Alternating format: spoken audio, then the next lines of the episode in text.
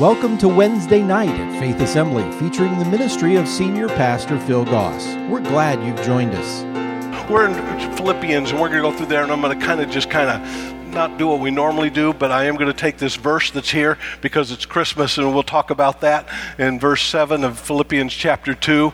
Instead, it says, He gave up His divine privileges, He took the humble position of a slave and was born as a human being. That's just an incredible verse. In the message, it says this When the time came, he set aside the privilege of deity and took on the status of a slave, became human, and having become human, he stayed human. It was an incredibly humbling process. You see, God with us, human with us, stepping down from deity to man. Just incredible. He identified with us. Nowhere in Scripture is the contrast between heaven and earth more evident than in Christmas story. All the power that seemed to be in Rome, with Israel being in servitude to Rome, a baby coming doesn't seem to have much power at all. The focus was Rome, not a stable. And yet the course of mankind was changed when that baby was born in the stable. Christmas time is a time of contrast. It's just, he was there, he's here. How can that happen? How can that take place? And yet the scripture is full of these seemingly inconsistencies, these seeming times of, wow, that's just a big leap. How does that happen? This happened. He was there, now he's here. Here's in 2 Corinthians chapter 8, verse 9. You know the generous grace of our Lord Jesus Christ. Though he was rich, yet for your sakes he became poor, so that by his poverty he could make you rich. Now that doesn't make sense, does it? And there's a lot of things about the scripture that cause us to, to look and question because it doesn't line up with human reasoning and human thought. It goes against the culture, it goes against our nature. And yet the Christmas story is here, and everything about it makes us rich. So I just want to point out some of those things to you quickly tonight and just kind of give you something to think about and to look at and to understand. When Christ came and left heaven to become a human, what a big step that was. And so much involved in it. First of all, he had a human birth so that we could have a spiritual birth. Because he was willing to be born we can be born of heaven. Now, that's just an unbelievable thing. His birth coming here so that you and I could go there. What a great trade off. We got the best end of that deal. And so that's what it's about. It just makes us rich. He had this birth, it, but why? So that you and I could have a new birth. Because the scriptures tell us that if anyone is in Christ, they are a new creature and we have a great future. Secondly, he had an earthly mother so that we could have a heavenly father. He was willing to come and be obedient. I mean, there's that verse, and you know, that talks about when he's 12 teaching in the temple, and he's there, and his parents come, and it says of him, he went back and was obedient to his parents. He was willing to do that so that we could be adopted into his family. He came to be a part of an earthly family so that we could be adopted into a heavenly one. And so we have this great relationship with God where that now we can call him Abba Father. Wow. He occupied a stable so that we could occupy a mansion. We get the better end of that deal too, don't we? In fact, the Bible tells us that, you know, there's a place in heaven that is so great and so wonderful that we can't even imagine the things He's prepared for us. And yet He was willing to come to live in a low condition, not just a stable. You know, I'm not sure how really different that was from normal. because those people in those times didn't have a whole lot. And he lived on earth in that period of time with hardly nothing, right? So that one day we could go to heaven and live in all the luxury of life. We got the better end of that deal, didn't we? He made us rich. So he occupied a stable so we could occupy a mansion. He became subject to human limitations so that we could be set free from sin's limitations. The Bible says that when you come to Christ, sin is no longer your master. You no longer have to give in to it. It no longer has to control you because Christ in you is the one who is now in control, right? If we allow him. And so he was willing to set aside perfection he was willing to set aside a life of glory and of honor, of no temptation. And he was willing to come to earth so that he could come to this place and be tempted in every way like us, but yet was without sin.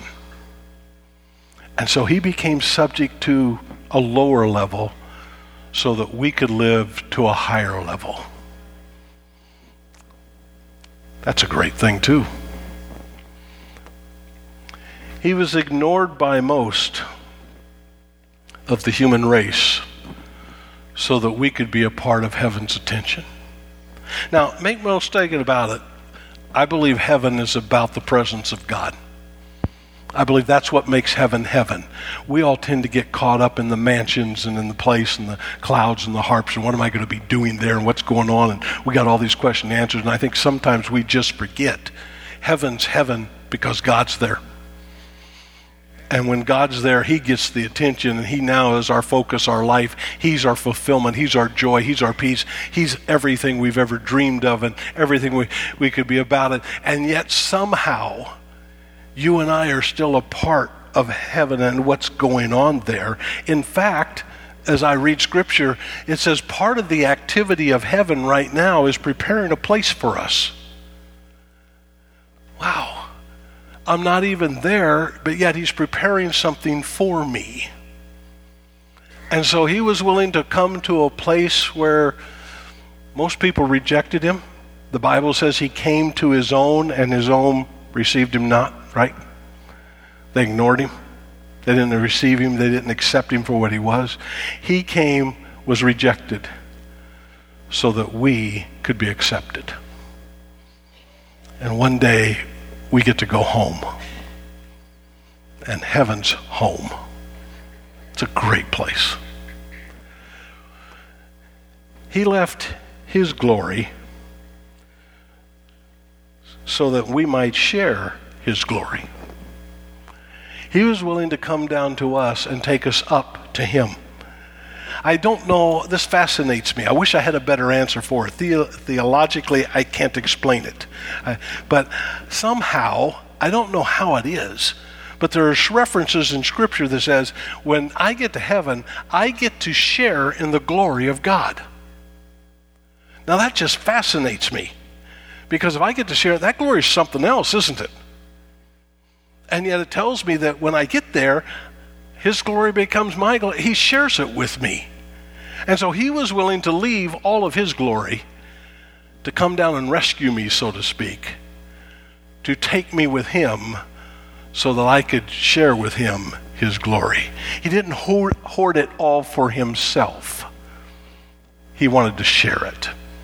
He wanted us to be a part of it. And he came to where we were so that we could go to where he is. Huh. He left his home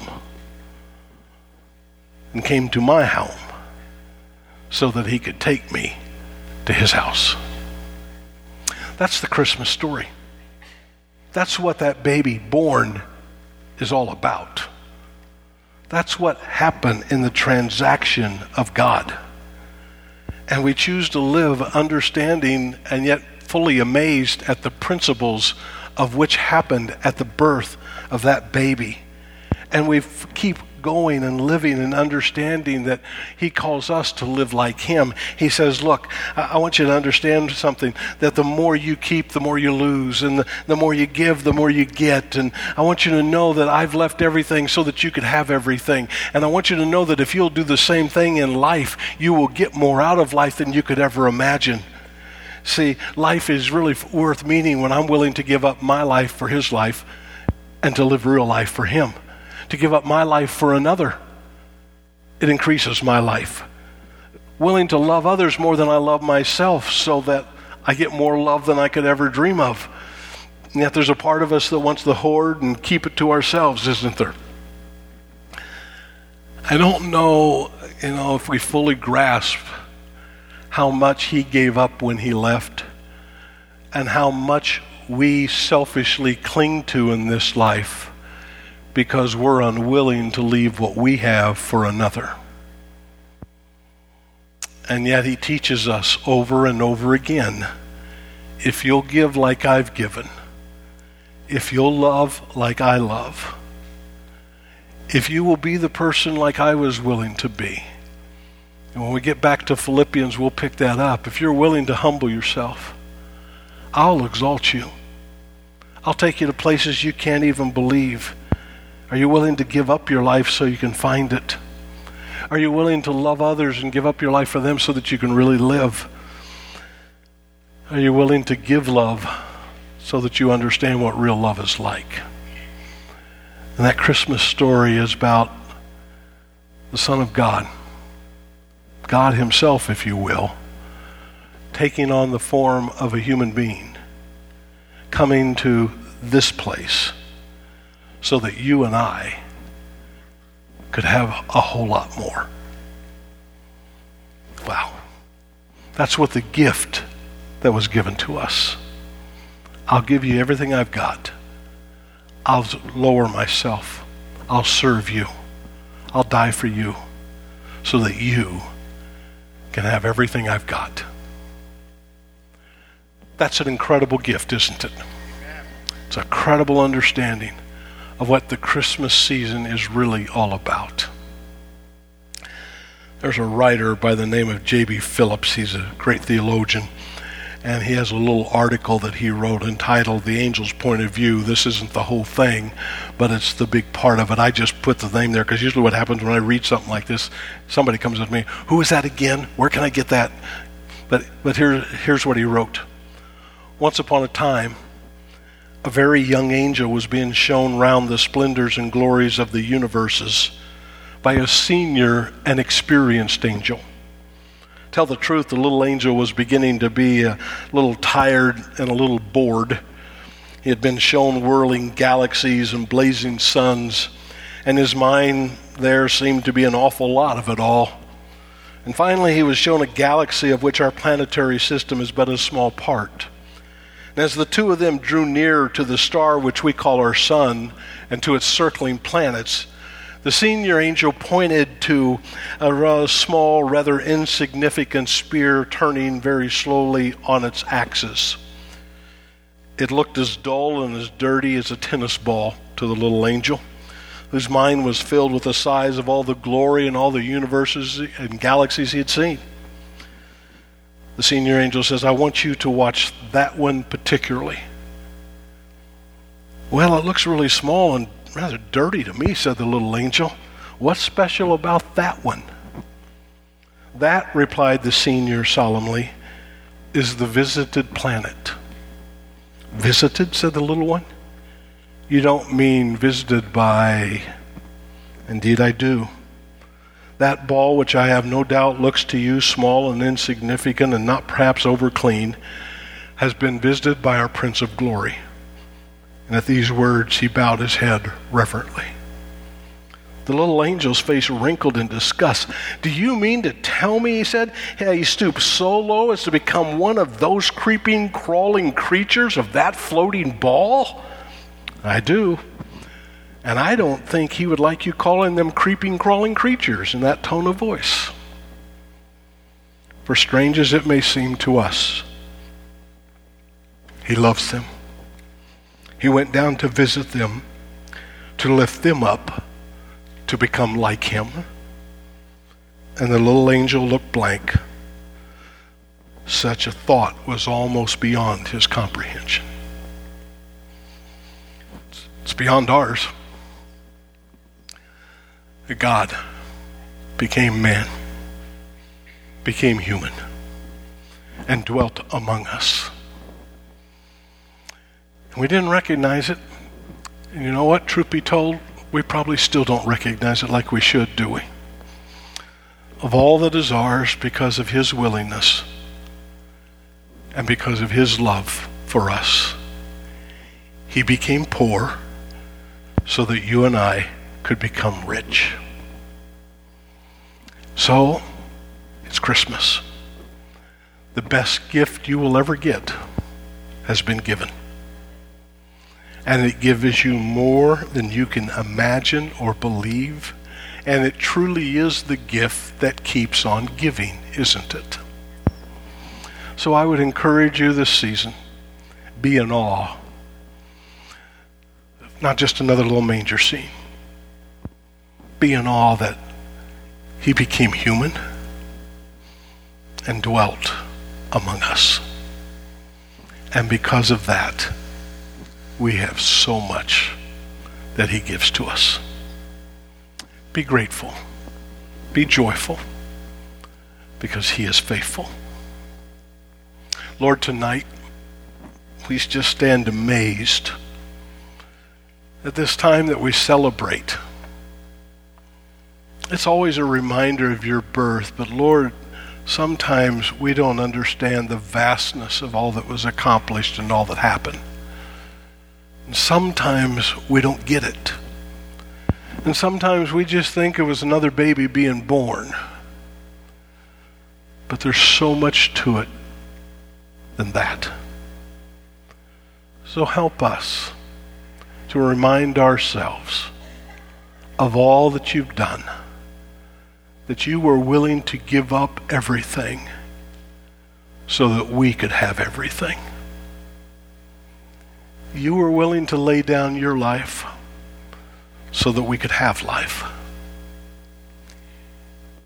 You were willing to leave heaven so that we could be with you forever. Thank you for being willing to come and dwell among us. Help us to live with that sense of awe and that sense of gratefulness of what you've done. In thy name we pray. And everybody said, Amen. God bless you. Have a great holiday. Thank you for joining us for tonight's service. If you would like to talk with someone about what you've heard, please visit our website at faith.ag or call us at 239 543 2700. If you're in the Fort Myers area and don't already have a church home, you're invited to join us for Wednesday nights at 7 p.m. We also gather on Sunday mornings at 8:15 and 10:45 a.m. Faith Assembly is located at 7101 Bayshore Road. Join us again next time for Wednesday night at Faith Assembly. Faith Assembly's Wednesday night is a production of Faith Assembly Media Tech, North Fort Myers, Florida.